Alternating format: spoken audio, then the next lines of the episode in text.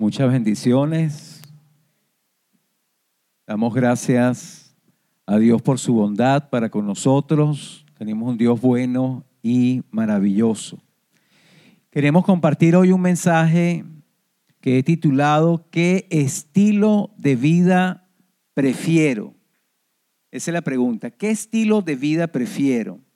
Quiero que me acompañen en la segunda carta del apóstol Pablo a los Corintios, del verso 1 al verso 6. Dice la palabra de Dios. Ahora yo, Pablo, os ruego por la mansedumbre y ternura de Cristo, yo que en persona soy manso y apacible entre vosotros, pero ausente soy osado para con vosotros os ruego pues que estando presente no tenga que actuar osadamente con la confianza con que pienso atreverme contra algunos que nos consideran como si viviésemos según la carne. Porque aunque vivimos en la carne, no militamos según la carne, porque las armas de nuestra milicia no son carnales, sino poderosas en Dios para destrucción de fortalezas derribando razonamientos y toda altivez que se levanta contra el conocimiento de Dios y llevando cautivo todo pensamiento a la obediencia de Cristo, estando dispuesto a castigar toda desobediencia cuando sea completa vuestra obediencia. Vamos a hacer una oración. Padre, te alabamos, te bendecimos en esta hora. Queremos pedir al Espíritu Santo a ti, Padre amado, que puedas abrir nuestra mente, nuestro corazón, nuestros pensamientos y que podamos, Señor, elegir conocer a nuestro Dios que se ha hecho humilde por amor a nosotros, quien fue a la cruz, quien murió, quien resucitó y quien nos llama, Señor, a un estilo de vida diferente. Te lo pedimos, Señor, en Cristo Jesús y te damos las gracias. Amén y amén. El título del mensaje en relación a qué estilo de vida prefiero, quiero hacer un contraste entre dos pensamientos. Uno le he llamado el superhombre y el otro lo vamos a llamar el Dios humilde que sirve. Fíjense que es bien interesante cuando leemos esta segunda carta a los Corintios. Si usted revisa la carta en detalle del capítulo 10 al capítulo 13, el final de la carta, vas a conseguir que hay un pensamiento diferente que el apóstol Pablo está llevando, está haciendo. La carta empieza con una palabra de consolación, una palabra de amor, una palabra de crecimiento, pero cuando llegas al capítulo 10, el apóstol Pablo está confrontando una mentalidad y está confrontando una forma de ser. Los corintios vivían en una provincia que se llamaba la provincia de Acaya, que era la provincia que dividía las dos áreas de lo que hoy en día es Grecia, que estaba dividida por un istmo, por un pequeño islote que unía los dos lugares.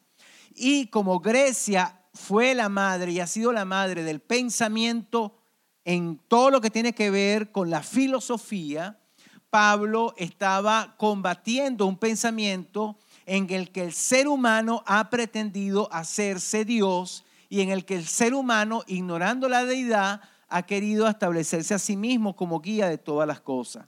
En la época de Pablo, eso estaba representado por un grupo de personas que se llamaban los sofistas. El pensamiento de las personas a las que Pablo les predicaba y de las personas que se encontraban en ese sector estaba imbuido de esta filosofía sofista. Los sofistas son los padres de la retórica. Los sofistas son los padres de lo que podríamos llamar hoy en día oratoria. O sea, que eran personas expertas en el manejo del lenguaje, en el manejo del discurso, eran personas expertas además en debatir ideas a través de sus expresiones y a través de sus palabras. Y no solamente esto, sino que algunos de ellos habían escuchado el cristianismo, como eran personas muy brillantes en su expresión verbal y en su vocabulario, habían tenido en las personas de Corinto y específicamente de la iglesia mucha influencia, una influencia muy poderosa. Y Pablo describe en el capítulo 11 de esta misma carta, en el verso 5, que nada que envidiarle a estos super apóstoles. Y utiliza la palabra super apóstoles. porque era la expresión con la que los sofistas se vendían a la comunidad de que ellos eran personas superiores. Sin embargo, entre los filósofos griegos profundos, vamos a hablar de Platón, de Sócrates y de Aristóteles, tenían un rechazo hacia los sofistas porque los sofistas lo que les interesaba era el discurso, pero no los valores y los principios.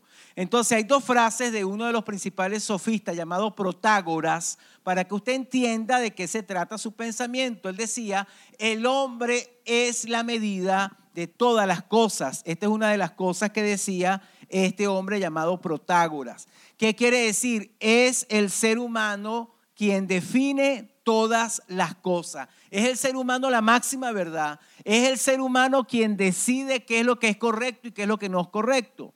Además, también Protágoras, padre de este grupo de personas, fue uno de los primeros agnósticos. Aunque en el tiempo los griegos no tenían una conciencia de un solo Dios como podían tener los judíos, pero ellos tenían conciencia de una deidad y si usted eh, lee los discursos de Platón, va a encontrar que él creía en un, en un Dios, en una realidad más allá de lo fenomenológico, o sea, de, de lo que pasa en nuestra vida. Entonces él lo llamaba el número, el, el mundo del número, el número, el mundo de las cosas objetivas, el número de las cosas, de los valores, de los principios, de las cosas que tienen más importancia. Y eso está en una analogía que se llama de la cueva. No les voy a dar una clase de filosofía, pero lo que quiero es que entendamos un poquito la idea. Entonces, estos sofistas decían, con respecto a los dioses, no tengo forma de saber si existen ni de qué tipo pueden ser, y debido a que este es un tema muy oscuro y la brevedad de la vida humana no nos importa, y nosotros nos convertimos, por supuesto, en dioses. Ese era el pensamiento. El ser humano convirtiéndose en un Dios. Ahora, Pablo dice que los superapóstoles apóstoles a los que él les está combatiendo en esta carta, le menospreciaban, le criticaban, decían que Pablo tenía una presencia corporal débil y además que su discurso era despreciable. Eso está en el capítulo en el verso 10 de este capítulo. O sea, como Pablo no es un orador, un retórico, con toda la experta que pudiéramos decir griega, pero el conocimiento y el pensamiento de Pablo era mucho más profundo que el de ellos, lo criticaban y lo rechazaban. Y ellos lo que tenían era dentro de su corazón elevar su ego y hacer importancia del alarde de su conocimiento. Pero lo más tremendo de todo esto, que con toda esta sabiduría y con todo este conocimiento, lo que estas personas estaban haciendo era evitar que los creyentes de verdad hubiera una transformación en su vida. Le diga a la persona que está a su lado, por más conocimiento y sabiduría que podamos tener los seres humanos, dígale así, a veces esa sabiduría no transforma la vida ni transforma el corazón de la gente. Esa sabiduría no genera un cambio, ¿verdad? En el trato, en la relación, en la moral y en la vida de las personas. Por eso es que el apóstol Pablo cuando le responde a los corintios antes de terminar su carta, en ese mismo capítulo, más adelantico, el capítulo 12, les dice, porque yo temo que cuando yo vaya a ustedes, los halle como no quiero, o sea, los voy a hallar como no quiero, que haya contienda, envidia, ambiciones, egoísmo, difamaciones, chismes, y no se hayan arrepentido de la impureza, de la inmoralidad sexual, de la indecencia que ustedes han practicado. Yo quiero que realmente el conocimiento que ustedes entiendan, que el conocimiento verdadero debe llevar a un cambio en la vida.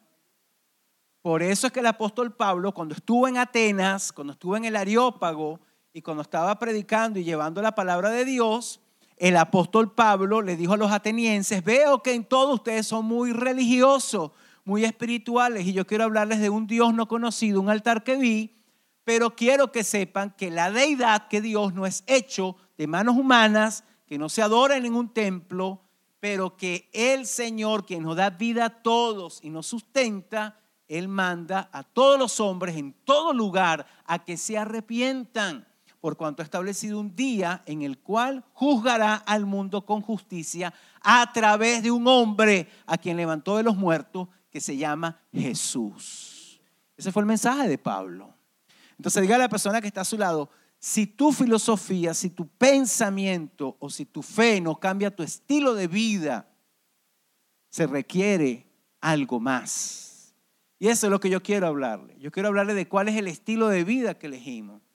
Con una sonrisa a su lado, diga a la persona que está a su lado, mira, para que haya una real transformación, dígale a la persona que está a su lado, para que haya una real transformación en la vida, debemos seguir el estilo de vida de Cristo, dígale eso sí. Un Dios humilde que dejó su trono de gloria para mostrarnos cómo vivir y para que nosotros aprendamos a resistir un estilo de vida distorsionado.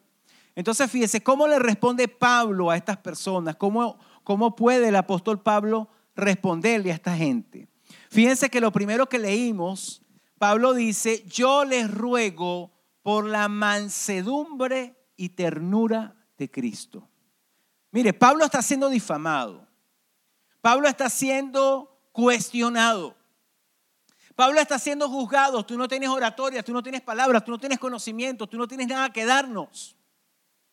Pero Pablo está diciendo, les ruego por la ternura y la mansedumbre de Cristo. Fíjense qué diferencia. El hombre que se quiere hacer Dios y Dios, que siendo creador se hizo hombre, pero estando como hombre se hizo siervo, fue manso y fue tierno. Amén. Entonces Jesús demostró vivir con mansedumbre, con ternura, con bondad. Es un estilo de vida bien diferente a lo que estamos acostumbrados. Si recuerdan esa escena cuando aquella mujer iba a ser lapidada por los que la habían perseguido porque la consiguieron en el acto mismo de adulterio. Jesús soportó todo lo que pudiera ser el maltrato que esta persona recibió, toda la gente malvada que estaba allí, que tal vez esto era una desgracia que Jesús estuviera avalando un asesinato a causa del odio de esta gente. Y Jesús sin malicia y sin ningún deseo de revancha, sabemos lo que le dijo, ¿verdad que sí? Que el que esté libre de pecado, lance la primera piedra y después le pregunta a la mujer, mujer, ¿dónde están los que te condenaban? Y ella le dijo, Señor, ninguno está. Yo tampoco te condeno, vete y no peques más. O sea, tengo un cambio de vida, tengo una transformación. De mí recibes el perdón y no recibes juicio. Otra cosa interesante en este texto de Pablo es la palabra ternura. Hay una palabra específica en ese pasaje, en el texto griego, que quiere decir dulce razonabilidad. Cuando alguien se le opone a usted lo que Pablo está proponiendo, enfréntalo con mansedumbre, enfréntalo con control, pero utiliza una gentileza, pero ayúdalo a razonar. Ten una dulce razonabilidad. Los fariseos le llegan a Jesús a ver, Jesús, tú que eres un líder acá, ¿a quién se le tiene que dar tributo? ¿A Dios o al César? ¿Cómo hacemos? ¿Qué le dijo Jesús? Denme una moneda. Razón. ¿De quién es la imagen en esa moneda? De César, de César. Bueno, den al César lo que es del César, pero denle a Dios lo que a Dios le pertenece. Entonces, una capacidad de razonar, de reflexionar con una gentileza y con amor para que las personas cambiaran su estilo de vida. Otro caso bien interesante. Jesús ante Poncio Pilatos, el peor de los procuradores romanos, uno de los más asesinos, más vengativos que pudiéramos decir, quien pensaba que tiene todo el poder y toda la autoridad, se enfrenta a Cristo, tiene a Cristo delante de él y trata de burlarse de él. Tú dices que eres rey. A ver, rey, ¿qué tienes tú? Pero como Jesús gobierna con mansedumbre, con humildad, con ternura, mire lo que Jesús le dice a Pilatos. Por cierto, este es el texto que tenemos como un papiro más antiguo del Nuevo Testamento. Data más o menos del año 40, este pedacito que les voy a leer. Le dijo entonces Pilatos, ¿luego eres tú rey? Respondió Jesús tú dices que yo soy rey. Yo para esto he nacido y para esto he venido al mundo para dar testimonio de la verdad. Todo aquel que es de la verdad, oye mi voz. Fíjense qué respuesta le dio Jesús. dar testimonio de la verdad. Pilato cuando escucha esto se le mueve el cerebro completamente. Se le cambian todas las neuronas que tiene ahí. Y Pilatos pregunta, pero ¿qué es la verdad? Y lo triste para Pilatos, digo yo, es que preguntándole a Jesús qué es la verdad, se fue y dijo, yo no encuentro en este hombre ningún mal. Entonces fíjense qué interesante. Entonces, ¿cómo enfrenta Jesús las cosas? ¿Cómo enfrenta Jesús a un emperador romano que tiene el poder para, para asesinarle? ¿Cómo enfrenta Jesús todas las cosas? Pablo dice, yo en persona soy manso y apacible entre vosotros. Está modelando a Cristo, pero ausente soy osado porque les hablo a ustedes claramente. Entonces Pablo fue bien maltratado, Pablo fue bien ofendido a nivel verbal, bien criticado por estas personas con sus discursos, pero Pablo quería imitar a Cristo y era un verdadero seguidor de Cristo. Y si tú que me estás escuchando, tú quieres tener un estilo de vida como Jesús, parte de ese estilo de vida de Cristo nos tiene que transformar. ¿Qué le parece si fuéramos nosotros más humildes? ¿Qué parece si fuéramos un poco más controlados? ¿Qué le parece si ante una respuesta fuerte de otra persona nosotros pudiéramos responder con amor y más bien ayudarle a razonar y a pensar para que la gente actúe diferente. ¿Cómo sería el mundo si actuáramos así? Le pregunto. Si usted me está escuchando, yo creo que sería un mundo diferente. Si Jesús, siendo igual a Dios, no estimó el ser igual a Dios, sino que se hizo hombre, pero además siendo hombre, se hizo esclavo, porque nosotros, que somos seres humanos, pretendemos hacernos dioses a nosotros mismos y queremos este, erradicar a Dios de nuestra vida. Entonces, bueno, esos son los estilos de vida con los que nosotros nos enfrentamos en este siglo XXI. Dile a la persona que está a tu lado con cariño, dile, cuando tú conoces a Jesús como Señor, tú también vas a poder reconocer y practicar la mansedumbre y la ternura de Cristo que nos va a ayudar a pensar diferente y nos va a transformar. Por eso es que Pablo le decía a ellos que él no quería, él no quería ser, ser agresivo con ellos, ni que él quería imponerse a ellos. Pablo no quería usar la expresión la chancleta aquí en República Dominicana. ¿ah? No quería usar la chancleta para lanzarla a me decía una psicóloga en estos días que estábamos hablando de un niño que tiene dificultades. No, pastor, pero es que en mi casa lo que usábamos era la chancleta. Ya, psicóloga. Yo, bueno, el mejor psicólogo que tú tienes es la chancleta. Pero hay otro que es la humildad, que es la mansedumbre, que es la ternura, que es la reflexión, que es el razonamiento. Ahora, ¿cuál es el estilo que se quiere imponer? El estilo de vida que se quiere imponer es el superhombre que se opone a Dios. Fíjense este detalle. Las personas que rebatían a Pablo le decían débil, miserable e insignificante. Eso es lo que le decían a Pablo estos superapóstoles. Él es un débil, es un miserable y es un insignificante. Cuando Pablo se defiende de ellos, usted va a leer después el otro capítulo, lo que habla son de sus sufrimientos. Esa es su defensa. Estoy marcado por Cristo. Sus sufrimientos. Es lo que Pablo utiliza. Tenemos que aprender. Dígale a la persona que está a su lado, cuando tengas un problema en tu casa, con alguien que te hiere, que te haga daño, la mejor defensa es la humildad y entregar las cosas a Dios. Entonces ellos jugaban a Pablo, no, pero es que todas las cosas las hace Él porque está en la carne. Y Pablo decía que aunque vivimos en la carne, no militamos en la carne, sino que las armas de nuestra milicia son poderosas en Dios para la destrucción de fortaleza. Entonces, fíjese, el mundo que estamos viviendo es un mundo en el que no se consideran los valores de Dios. Se enfatiza el individualismo, la búsqueda del propio beneficio y no nos importan los demás. Y el padre de la criatura, desde el siglo XIX, es este hombre llamado Nietzsche, Friedrich Nietzsche. Y fíjense qué interesante. Friedrich Nietzsche, una de las cosas que decía es que el hombre se encuentra en una cuerda y esa cuerda está tendiendo entre el animal y el superhombre y lo que está debajo es un abismo. Eso decía Nietzsche.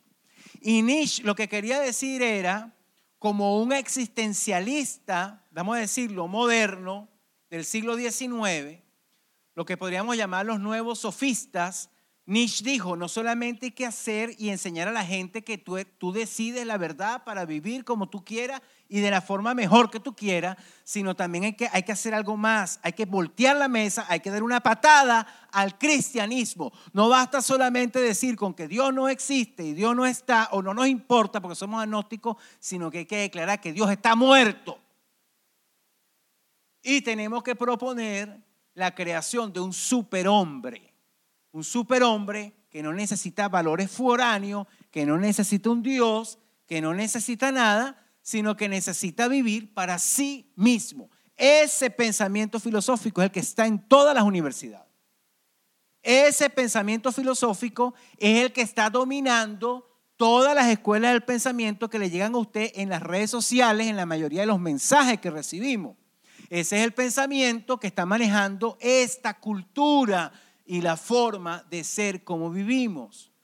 Para los creyentes, Dios no está muerto. Cristo ha resucitado, primicia de los que durmieron es hecho. Pero ese es este otro pensamiento. Yo hice un resumen del pensamiento de Nietzsche en estas cosas. En cuanto al hombre se libera de toda doctrina. En cuanto al hombre sustituye a Dios por sí mismo como aquel individuo trascendental capaz de creer, establecer un sistema de valores individual el superhombre de Nietzsche tendrá que hacer extremo uso de la voluntad de poder, que ante todo representa poder de sí mismo más que poder sobre otros. Fíjense, la voluntad de poder, este es el concepto que se maneja tremendamente. Yo puedo hacer lo que quiera, yo puedo ser quien quiera. Si yo digo que yo soy un árbol, yo soy un árbol. Ese es el pensamiento. ¿Me estoy explicando? No me interesa cómo los demás me califiquen, yo me califico como yo quiera. Ese es el pensamiento que está dominando. Pero ¿qué consecuencias trae ese pensamiento? Que está sembrado en la mente, que está sembrado en los corazones. Número uno, esa es la base para la ruptura familiar. Ante cualquier dificultad en una pareja, si yo no tengo sentido de valores, de principios, de perseverancia, de luchar para que la cosa mejore, no, no me quiere. Si me quiere, la dejo, no me importa si se fue mejor. ¿Me explico? O sea, la mentalidad es, no hay valores, no hay Dios, no hay principios, no me interesa, ni siquiera hay fortaleza para enfrentar los problemas. Y eso es lo que da base a las rupturas familiares. Doctor, le traigo a mi hijo para que usted lo ayude a él, para que él entienda que nosotros como padres estamos cada quien haciendo lo que nos da la gana. O sea, ahora los, los, especialistas tienen que ayudar a los niños para que puedan entender a los padres, los niños. Eso es lo que estamos viviendo, señores. ¿Me estoy explicando? ¿Qué otra cosa tenemos nosotros? Adulterio. ¿Por qué se rompe un hogar? Porque un hombre prefiere ir de una mujer a otra mujer. ¿En quién está pensando? En los valores. Está pensando en los principios. Está pensando en la importancia del hogar, en el pacto que hizo con Dios, si es que alguna vez lo hizo en algún lugar. No, está pensando en su propio ego. Las adicciones, todos los tipos de adicciones. En estos días estaba hablando con una señora que está superando una adicción muy fuerte que está viviendo. Y fíjense qué importante que la señora decía, no, pero es que, doctor, es que se pusieron unas normas para que yo no frecuentara esto, no frecuentara aquello, no frecuentara lo otro, pero es que yo no quiero. ¿Me entiende? Entonces, es la lucha del ser humano, pero ¿qué te generó ese comportamiento? ¿Qué te generó esa forma de ser? Destruir tu hogar, destruir tu familia, afectar a sus hijos, quedarte sin dinero, estar debiendo aquí, allá, más allá, además de los problemas de salud, además de 10 cosas que te están pasando. Ay, sí es verdad, pero ¿cómo hago? Ajá, bueno, aquí vamos. Vamos a cambiar el pensamiento, pero vamos a cambiar la voluntad. ¿Quieres mejorar? Sí quiero. Ok, entonces ahí nos ponemos de acuerdo. ¿De dónde viene la violencia? De dónde una persona viene y agrede a otra persona, de dónde viene ese vacío, ese nihilismo. Nada importa, lo que hay es un abismo. Sean superhombres y hagan lo que les dé la gana. Eso es lo que nos dice Lynch. Pero en el fondo lo que hay es un abismo. Todo el tema también de la tecnologización. No nos importan los demás, sino que ahora estamos pendientes, además de que por nuestra mente naturalmente pasan 10 mil pensamientos al día ¿Cuántos pensamientos al día que nos venden a nosotros en las redes sociales, le pregunto, son pensamientos de valores, de principio o de fe? ¿Aló? ¿Cuántos habrá? ¿Qué porcentaje? 5%, 3%. Diga a la persona que está a su lado, apégate a la vida. No te apegues a la tecnología. Miren, estos días tuvimos, aquí hubo un día de fiesta y yo recibí ese día con mi hijo Misael, que está ahí escuchando el mensaje. Y cuando estábamos todos juntos, yo le digo a los tres, tres varones, somos tres varones, eh, mi persona, mis dos hijos, varones, yo le digo, vamos a hacer un reto hoy aquí los tres. Vamos a ver quién aguanta más sin usar el teléfono. Ese fue el reto. Y agarramos los teléfonos y los pusimos en la mesa. ¿Ah? Porque estábamos compartiendo como familia, ¿entiendes? ¿Sabe qué ocurrió? Después de la primera hora fue una crisis. No, no, papá, mamá, no, no puede ser. ¿Ah? La segunda, la tercera hora, ya la cuarta hora. Me dice Josué, como que si estamos adictos al teléfono, es verdad. Me siento diferente. La cabeza ya no me duele. ¿Ah? Diga a la persona que está a su lado, conéctate a la vida. Conéctate a tus relaciones humanas.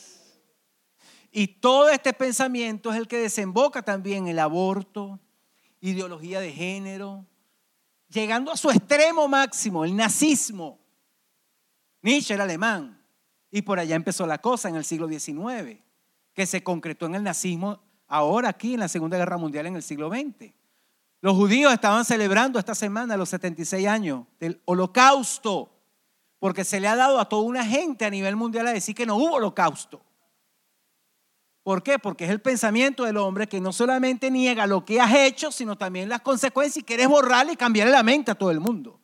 Quieres cambiar la verdad por la mentira. Entonces ellos tienen que traer las víctimas del holocausto, dar testimonio y recordar esto para que así como pasó con ellos, pero no solamente ha pasado con los judíos, déjeme decirle, ha pasado con muchísima gente, muchas culturas que no tienen el poder que tienen los judíos para poder defenderse. Entonces, ¿qué, ¿qué, tenemos que hacer nosotros y qué es lo que el apóstol Pablo nos dice a nosotros de cómo podemos vencer estas cosas? Y yo creo que esto es lo importante. Yo le pregunto, esta forma de pensar, y esta forma de vivir no influye sobre nuestras vidas. Piénselo, ahí donde usted está. ¿Qué tipo de mensajes escuchamos? ¿Cuántas instituciones nos hablan a nosotros de esto que estamos hablando aquí? ¿Cuántos programas de televisión nos hablan a nosotros de reflexionar, de la humildad, de los valores, de Dios, de la fe, de su, relevancia para la vida y para la sociedad? ¿Cuánto? Casi nada. Nos toca a nosotros salvar a las nuevas generaciones. Nos toca a nosotros educar a nuestros hijos para que su mente no sea distorsionada, ni dañado su alma, ni su corazón, ni sus emociones, ni sus sentimientos. Y ya les voy a decir cómo lo vamos a hacer en los próximos siete minutos con la ayuda del Señor. Amén. Diga a la persona que está a su lado, tienes que comprometerte por las nuevas generaciones. Dígala así. Tienes que comprometerte por salvar tu mente, tu corazón y por las nuevas generaciones. Tienes que hacer un compromiso. Tiene que ser una responsabilidad porque si no lo hacemos nosotros, ¿quién lo va a hacer? Nos toca a nosotros traer un cambio, nos toca a nosotros traer una transformación. Le voy a poner un ejemplo de cómo las cosas impactan a los niños rápidamente. Trabajo en una institución que tiene niños, una parte en la institución, otra parte en un colegio. En la escuela hay un niño que en todo el año escolar no ha entrado una vez al salón de clase. No se halla en el salón de clase. Y, toda la gente que está trabajando con los niños, un grupo de cuatro psicólogos, yo los estoy asesorando, les estoy dando instrucciones, todo, pero doctor, yo le voy a decir algo. Se lo dije hace rato. Es que en mi casa era la chancleta. Ese muchacho lo que es, que dale. Yo le decía, ya va, pero nosotros no podemos trabajar así, vamos a hacer algo. Vamos a escucharlo, vamos a comprenderlo, Vamos a ver qué es lo que pasa en su mente. Vamos a trabajar fuera del aula con él individualmente, lo vamos nivelando, lo vamos ayudando y poco a poco hacemos un acuerdo con él para que él vaya entrando. Un día entrará un día, otro día entrará dos días. Son niños que no, que no están viviendo con sus padres. Cuando escucho al niño, ¿sabe cuál es la raíz de eso? La mamá alcohólica, drogadicta, nunca lo cuidó, nunca estuvo con ella El que lo cuidó fue su papá. Pero el papá, un hombre violento, que se puso bravo con el dueño de un colmado, agarró un machete, le quitó la cabeza al hombre del colmado y está preso. ¿Están conmigo? ¿Cómo se ayuda a un niño así? ¿Aló? ¿Cómo se trabaja la mente, el corazón, para sanar las heridas cuando vives en un estilo de vida totalmente distorsionado? Entonces, ¿qué dice el apóstol Pablo? Mire, el apóstol Pablo dice lo siguiente. El problema, dígale a la persona que está a su lado, el problema no es la gente, dígale así, no es la gente. El problema no es la gente. El problema no es el individuo, no es la persona. El problema no son los grupos humanos. Pablo dice, porque las armas de nuestra milicia son poderosas en Dios para destrucción de fortalezas, derribando argumentos y razonamientos que se levantan en contra de Dios. El problema es un sistema de pensamiento. El problema es una forma de pensar, es una forma de guiar la vida. Y esa forma de guiar la vida se mantiene con dos cosas ¿Por qué se mantienen los sistemas de pensamientos errados bajo dos premisas? Se mantiene bajo la mentira, punto uno, porque te venden una verdad como verdad siendo mentira. Y te cambian las palabras y te manipulan el discurso igual que los sofistas. Entonces, la forma de mantenerlo es por la mentira y la segunda forma de mantenerlo es por la violencia o por la imposición. ¿Están conmigo? ¿Se acuerdan de Caín con Abel? No le gustaba cómo era su hermano, cómo lo sometió, lo mató. Entonces, esa es la forma con la que nosotros estamos enfrentando para mantener la mentira. ¿Qué hacemos? Buscamos imponer. ¿Qué dice Pablo? Hay que destruir fortalezas. ¿Y cómo destruye las fortalezas, Pablo? Bueno, las fortalezas mentales, utilizando esta metáfora de las fortalezas, las fortalezas mentales, dice, destruimos todo argumento y toda estructura que se eleva contra el conocimiento de Dios. La destrucción de argumentos provienen de que la gente aprenda la verdad de Dios. La destrucción de la mentira viene cuando las personas pueden comprender las escrituras, pueden aprender la palabra de Dios y puede cambiarse estos pensamientos negativos por la verdad de Dios. Entonces, dice 2 Corintios 4:4, allí mismo dice, el Dios de este siglo cegó la mente de la gente para que no le resplandezca la luz del Evangelio, el cual es la imagen de Dios. Pero nosotros predicamos a Cristo como Señor y nosotros nos convertimos en esclavos de los demás por amor a Jesús. Entonces, ¿qué hay que hacer? Tú que me escuchas, ¿qué necesitas hacer? Necesitas escuchar las escrituras. Necesitas escuchar del amor de Dios. Necesitas escuchar del perdón que hay en Jesús. Necesitas ser transformado con la palabra de Dios y poco a poco irás haciendo una terapia cognitiva que hoy la psicología lo descubrió hace poco, que la transformación del pensamiento cambia las emociones y las acciones. Pablo dice, llevamos todo pensamiento, lo cambiamos, lo transformamos. ¿Están comido? Diga a la persona que está a su lado, ¿de qué llenas tu mente? ¿De qué pensamientos llenas tu mente? Pablo decía todo lo puro, todo lo santo, todo lo agradable, todo lo que tiene virtud, todo lo que es de buen nombre. Entonces, y la otra estrategia dice, llevamos cautivo todo pensamiento a la obediencia, a la obediencia a quién? A Cristo. Entonces, fíjense, ¿cómo derriba la fortaleza? Cambia el pensamiento. Segundo, y vamos cerrando, cambia el corazón. ¿Están conmigo? Llevamos cautivo el pensamiento a qué? Pensamiento, ¿a dónde lo llevamos? A la obediencia, al corazón. Tenemos que llevar a la gente no solamente a que sepa la verdad, sino a que ame la verdad.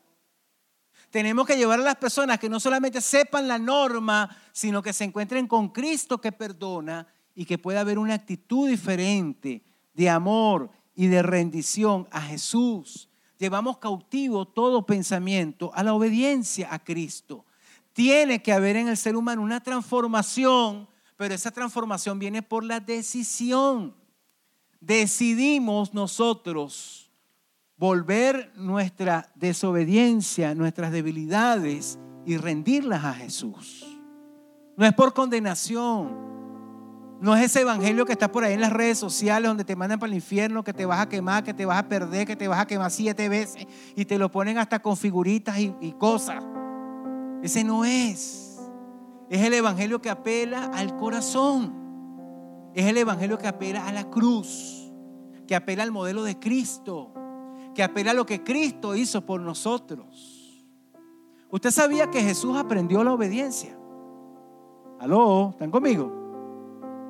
¿Sabía que Jesús aprendió la obediencia? ¿Sabían eso? Y aunque era hijo, dice el escritor de Hebreos, por lo que padeció, aprendió la obediencia. Y habiendo sido perfeccionado, vino a ser autor de eterna salvación para todos los que le obedecen. Entonces, Él da salvación, pero el hombre necesita usar su voluntad de poder no para sobreponerse al otro y pisarlo, dañarlo, hacer lo que le dé la gana, sino tienes que utilizar tu voluntad de poder para elegir, obedecer y amar a Jesús. ¿Qué le parece eso? Denle un giro a tu voluntad de poder, a recibir el amor de Jesús, a volvernos a Jesús. Y usted dirá, pero es que, que pastor, es que es difícil, es que yo soy débil. No voy a poder dejar esto, salir de esto. Pablo lo vivió. Y Pablo dijo, le he pedido al Señor tres veces que me quite algo de mí. Pero Él me ha dicho, bástate mi gracia. Aunque tú seas débil, aunque haya cosas débiles en ti que tú no puedas transformar, mi gracia es suficiente. Si tú vienes a Jesús, si yo vengo a Jesús, si me rindo a Jesús, pongo mis debilidades depresión, insomnio, ansiedad, adicciones, agresividad, violencia, miedos, angustia, ira, desespero, tortura, locura, lo que sea, lo pones a los pies de Jesús. Bástate mi gracia, porque mi poder se perfecciona cuando tú eres débil. Lo que necesitas es un corazón, no solo cerebro, no solo mente, no solo verdad, corazón necesitamos. Yo necesito un corazón que ame al Señor con todo su corazón. Y como predicaba la pastora, aunque sea débil, Señor, tú me vas a ayudar y tú vas a obrar dentro de mi corazón. Esa es la invitación de Pablo, no es una invitación de condenación. Le voy a leer solamente un texto para cerrar. En 2 de Corintios 12, mire lo que dice. Porque temo que al ir no les halle Segunda de Corintios 12, 20. Mire, mire cómo les habla a ellos. Porque temo que al ir no los halle como quiero y no sea hallado por vosotros como no queréis. No sea que haya contienda, envidia, ambiciones, difamaciones, chisme, engreimiento, desórdenes. Pero mire cómo responde. Que viniendo de nuevo me, me humille mi Dios y tenga yo que llorar por muchos de los que habían pecado anteriormente. Él no se está imponiendo. Él no se está imponiendo aunque ellos están haciendo las cosas mal. No sea que yo venga y tenga que humillarme, mi Dios, para ayudarlos, para levantarlos, para decirles que el que comenzó la obra en ustedes la va a perfeccionar. Para decirles que ustedes pueden ser transformados, aunque piensen que no hay esperanza. Me humillaré, doblaré mi corazón, dice el apóstol Pablo, aunque tenga que llorar por muchos que no se han arrepentido. Porque tiene un corazón quebrantado para levantar y para tocar al otro. Y por eso es que les termina diciendo y les dice, en el capítulo que sigue, les dice, porque Jesús fue crucificado en debilidad, pero vive por el poder de Dios. Nosotros también somos débiles, pero viviremos con Él por el poder de Dios con nosotros. No somos superhombres. Es el poder de Jesús en mi vida que me cambia, que me transforma, que deshace la mentira de la mente y el daño del corazón y restaura la vida. Y por eso termina diciendo, examínense si ustedes de verdad están en la fe, de verdad aman al Señor. Entonces quiero invitarte a orar. Quiero invitarte a que elijamos un estilo de vida diferente. Un estilo de vida de misericordia, no de juicio. Ese no es el Evangelio. Un estilo de vida de cambio. Un estilo de vida de verdad en la mente, en el corazón. Que tú le puedas decir al Señor allí donde tú te encuentras. Sea que nos estás viendo por internet o sea que estamos acá. Decirle, Señor, quiero conocer tu verdad. Quiero seguir a Jesús. Quiero ser humilde y obediente. Quiero que me transformes. Y quiero que tomes mis debilidades y me hagas otra persona. Te invito a orar. Que ores conmigo allí donde estás. Diga conmigo, Padre Celestial, venimos a ti, Señor. Reconociendo, Dios, que estamos en tiempos difíciles. Que hay muchas formas de vivir la vida, Jesús. Pero queremos conocer la forma que tú nos enseñaste. Queremos conocer, Señor, tu corazón, Jesús. Queremos darte nuestra vida. Señor, hay muchas cosas que nos separan de ti. En nuestras mentes, en nuestras actitudes, en nuestros corazones. Te pedimos perdón, Señor. Te pedimos que nos limpies. Te abrimos el corazón y te recibimos como nuestro Señor. Ayúdanos a reconocer tu verdad. Ayúdanos a ser humildes, Jesús. Transfórmanos. Toma nuestras debilidades y haz un milagro, Señor. Haz un milagro en mi vida. Haz un milagro en mi familia. Lo que es imposible, haz lo posible, Señor.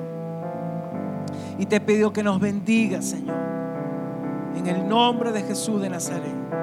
Reina en mi vida. Y dame la oportunidad de conocerte y de ser transformado.